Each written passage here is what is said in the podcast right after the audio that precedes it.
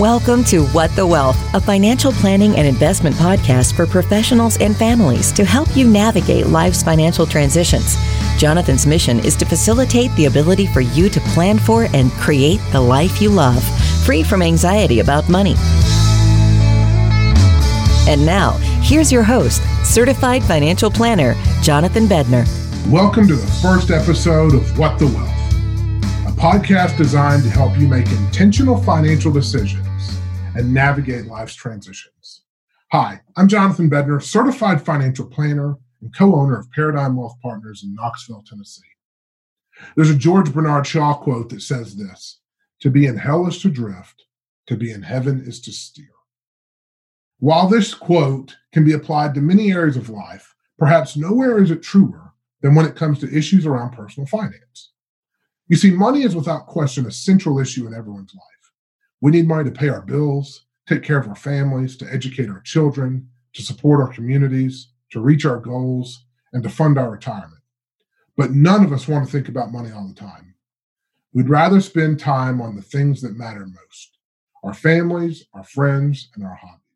When we create the right financial plan, follow it, and adjust it when necessary over time, money can fade into the background where it belongs. There are two things that I desire most for all of my clients. The first is roots to keep them grounded in the investment decisions they make, and the other is wings so they can freely pursue the things they value most in life. What keeps a tree from toppling over in a violent storm? The tree's strong roots. Your financial plan represents these roots.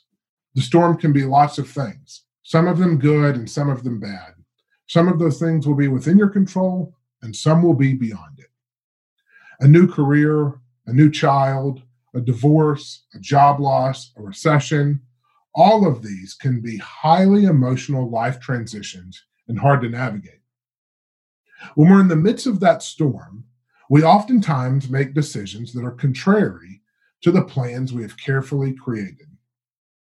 Strong roots don't stop a tree from reaching high and growing tall, though. While we want our clients to feel firmly rooted in their financial plan, we also want to give them the tools and the confidence to reach for their dreams. Do you want to retire at age 40? Quit your job and start a business? Take a year long sabbatical around the world? These things seem scary at first. Something many people dream of but don't actually try to pursue because they think they're at best unrealistic and at worst flat out impossible. With the right financial plan, all of these things and more are possible. At Paradigm Wealth Partners, we have devoted our careers to all things financial, but we never lose sight of the fact that for many people, money is a source of anxiety.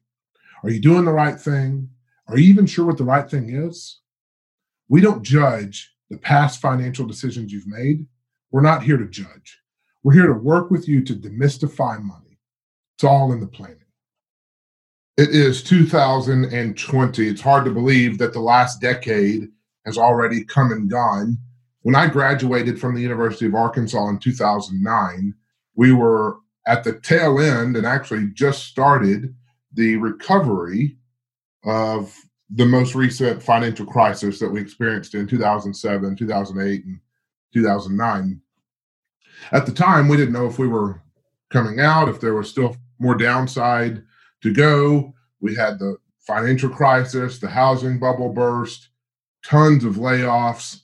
And really, over the last 10 years, we've seen this economy really turn around, be very, very strong, and recover quite nicely. That doesn't mean we don't need to be prepared for future catastrophic events.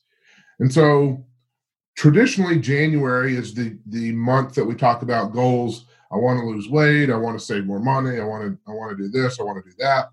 What I want to do is push that off to February. What I want to talk about is the idea of getting organized. And I, I've seen that in the last five, six, seven years of my career, that it's incredibly important to have a good financial foundation. And if you don't have organization, then you're going to have a hard time really having a solid financial foundation. So, Well, let me explain what we do. Me and my wife have a command center in our home.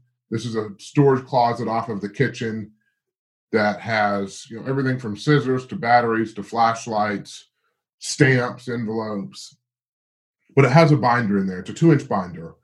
And that two inch binder has tabs that we store information so it's easily accessible. Stores our you know bank account statements, end of the year bank account statements, investment account statements, information on our mortgage to include the interest rate, the property taxes, the insurance, the term, who it's with. It has information on our rental properties, our estate documents, which would be our will, our power of attorneys, our healthcare directives, key contacts, which got friends and loved ones that you know have their their names and phone numbers easily accessible. You know, should something happen to us. It has employee benefits and employee summary plan description. So we know exactly what is being offered at my wife's work. I'm self-employed, so I keep mine in there as well. But this is an easy way to keep keep my wife's. And so we keep this this binder. We call this storage closet the command center. We keep this binder in our command center. So throughout the year, what my goal is is to take this this January Get Organized meeting where I want you to gather the accounts, insurance information, mortgage statement, estate documents, everything that pertains to your financial life, and just put it in a pile. And throughout the year, we're going to organize this so that at the end of the year, you've got a binder to put in your command center.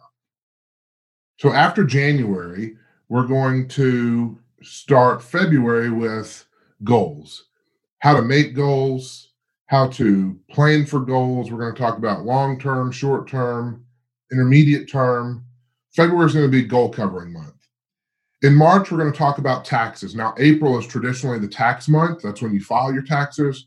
We're going to talk about them in March. I want you to be prepared for taxes, get all your ducks in a row, and, and have an easy way to be organized so that April is not as stressful. In April, we're going to talk about health savings accounts, also known as HSAs.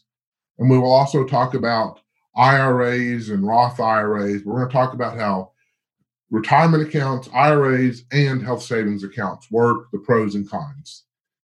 In May, we're going to have a guest on and talk about the market, give a market outlook, talk about, you know, just kind of where we've been the last three, four, five months in the market, and then maybe a, an idea of where we think we're going in the future for the rest of the year.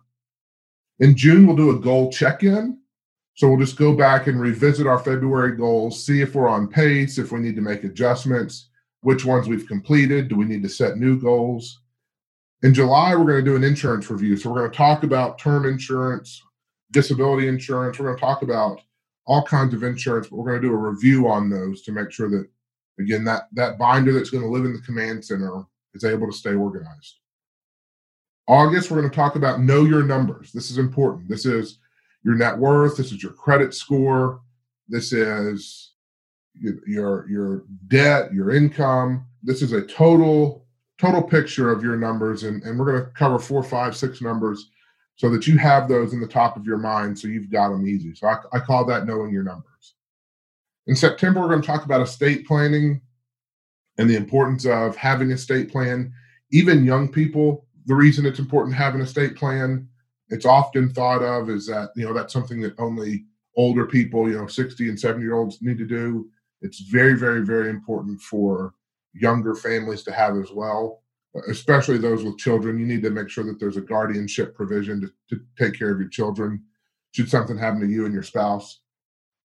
October, we'll do another goal check in, just evaluate again where we are on track.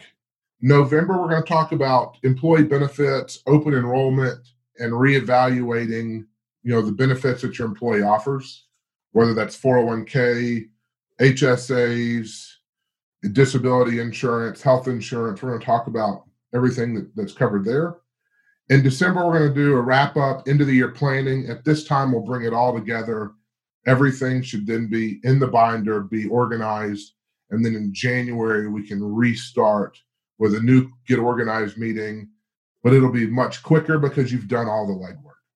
So so that's kind of my my thought or my layout for the rest of the year on these podcasts.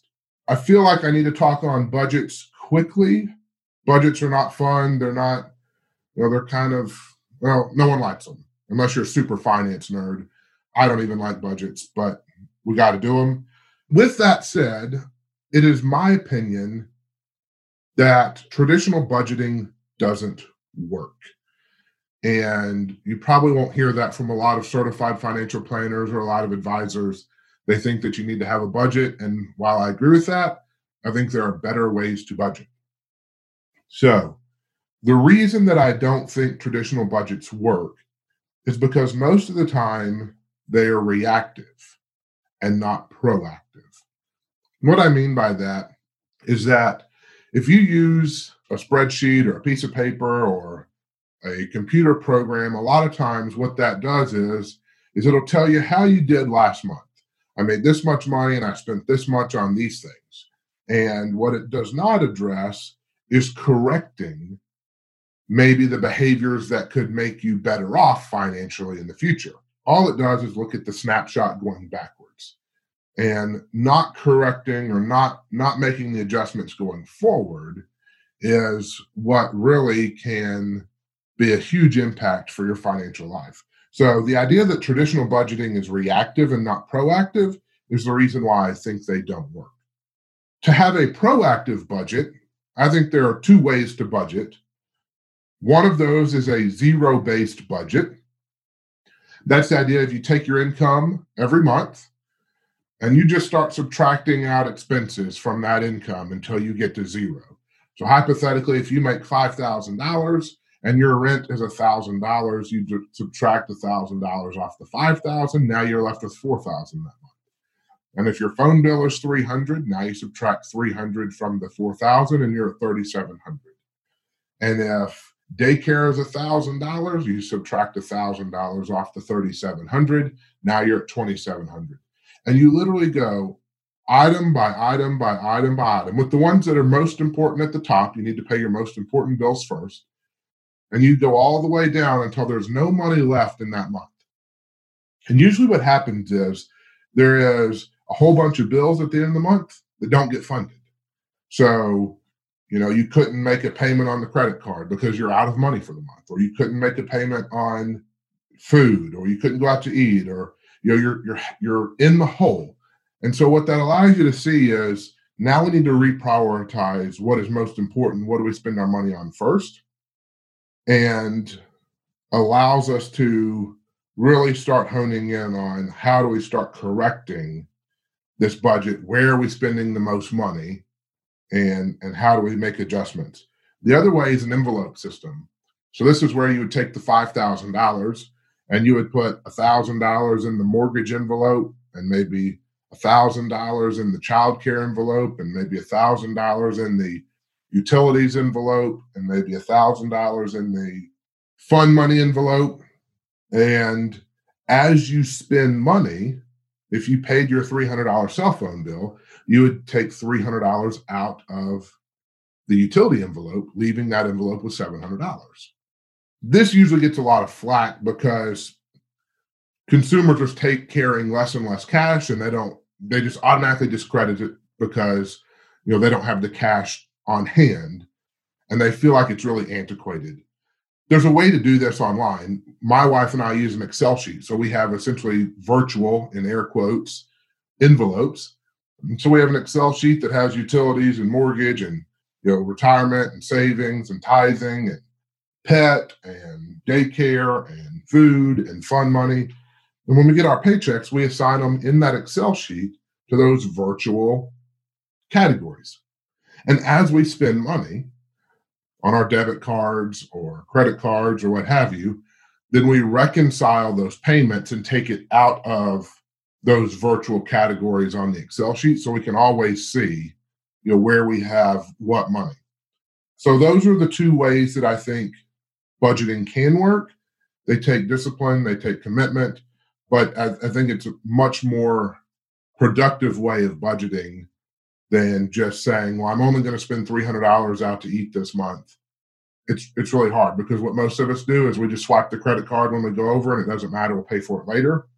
So I think those two are, are really key ways to, to budget. In closing, as we head toward goals in February, in closing, what I want to do is a quick, what I call a gap analysis. So we're going to use this gap analysis to help us frame out how we're going to plan for goals in the future. So if you'll take a second, and I want you to think about how you would like to spend your time and how you would like to spend your money. So day to day, right now, you know, how would you like to spend your time? How would you like to spend your money?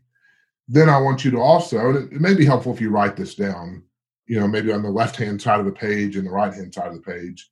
So on the left hand, write down how you would like to spend time and like to spend money. On the right hand side, write down how you actually spend your time and how you actually spend your money. And we're going to use those to like I said, help us formulate our goals and our strategies so that we have a path to pursue financial independence going forward. With that said, I look forward to talking to you again in February. Have a great day. Create the life you love. Thank you for joining us on What the Wealth. For more information, get in touch with Jonathan at whatthewealth.com. Remember to subscribe to the podcast so you don't miss any information that can help you create the life you love. Information in this podcast is educational and general in nature and does not take into consideration the listener's personal circumstances. Therefore, it is not intended to be a substitute for specific individualized financial, legal, or tax advice. To determine which strategies or investments may be suitable for you, consult the appropriate qualified professional prior to making a final decision. Securities offered through LPL Financial, member FINRA SIPC. Investment advice offered through Paradigm Wealth Partners, a registered investment advisor and separate entity from LPL Financial.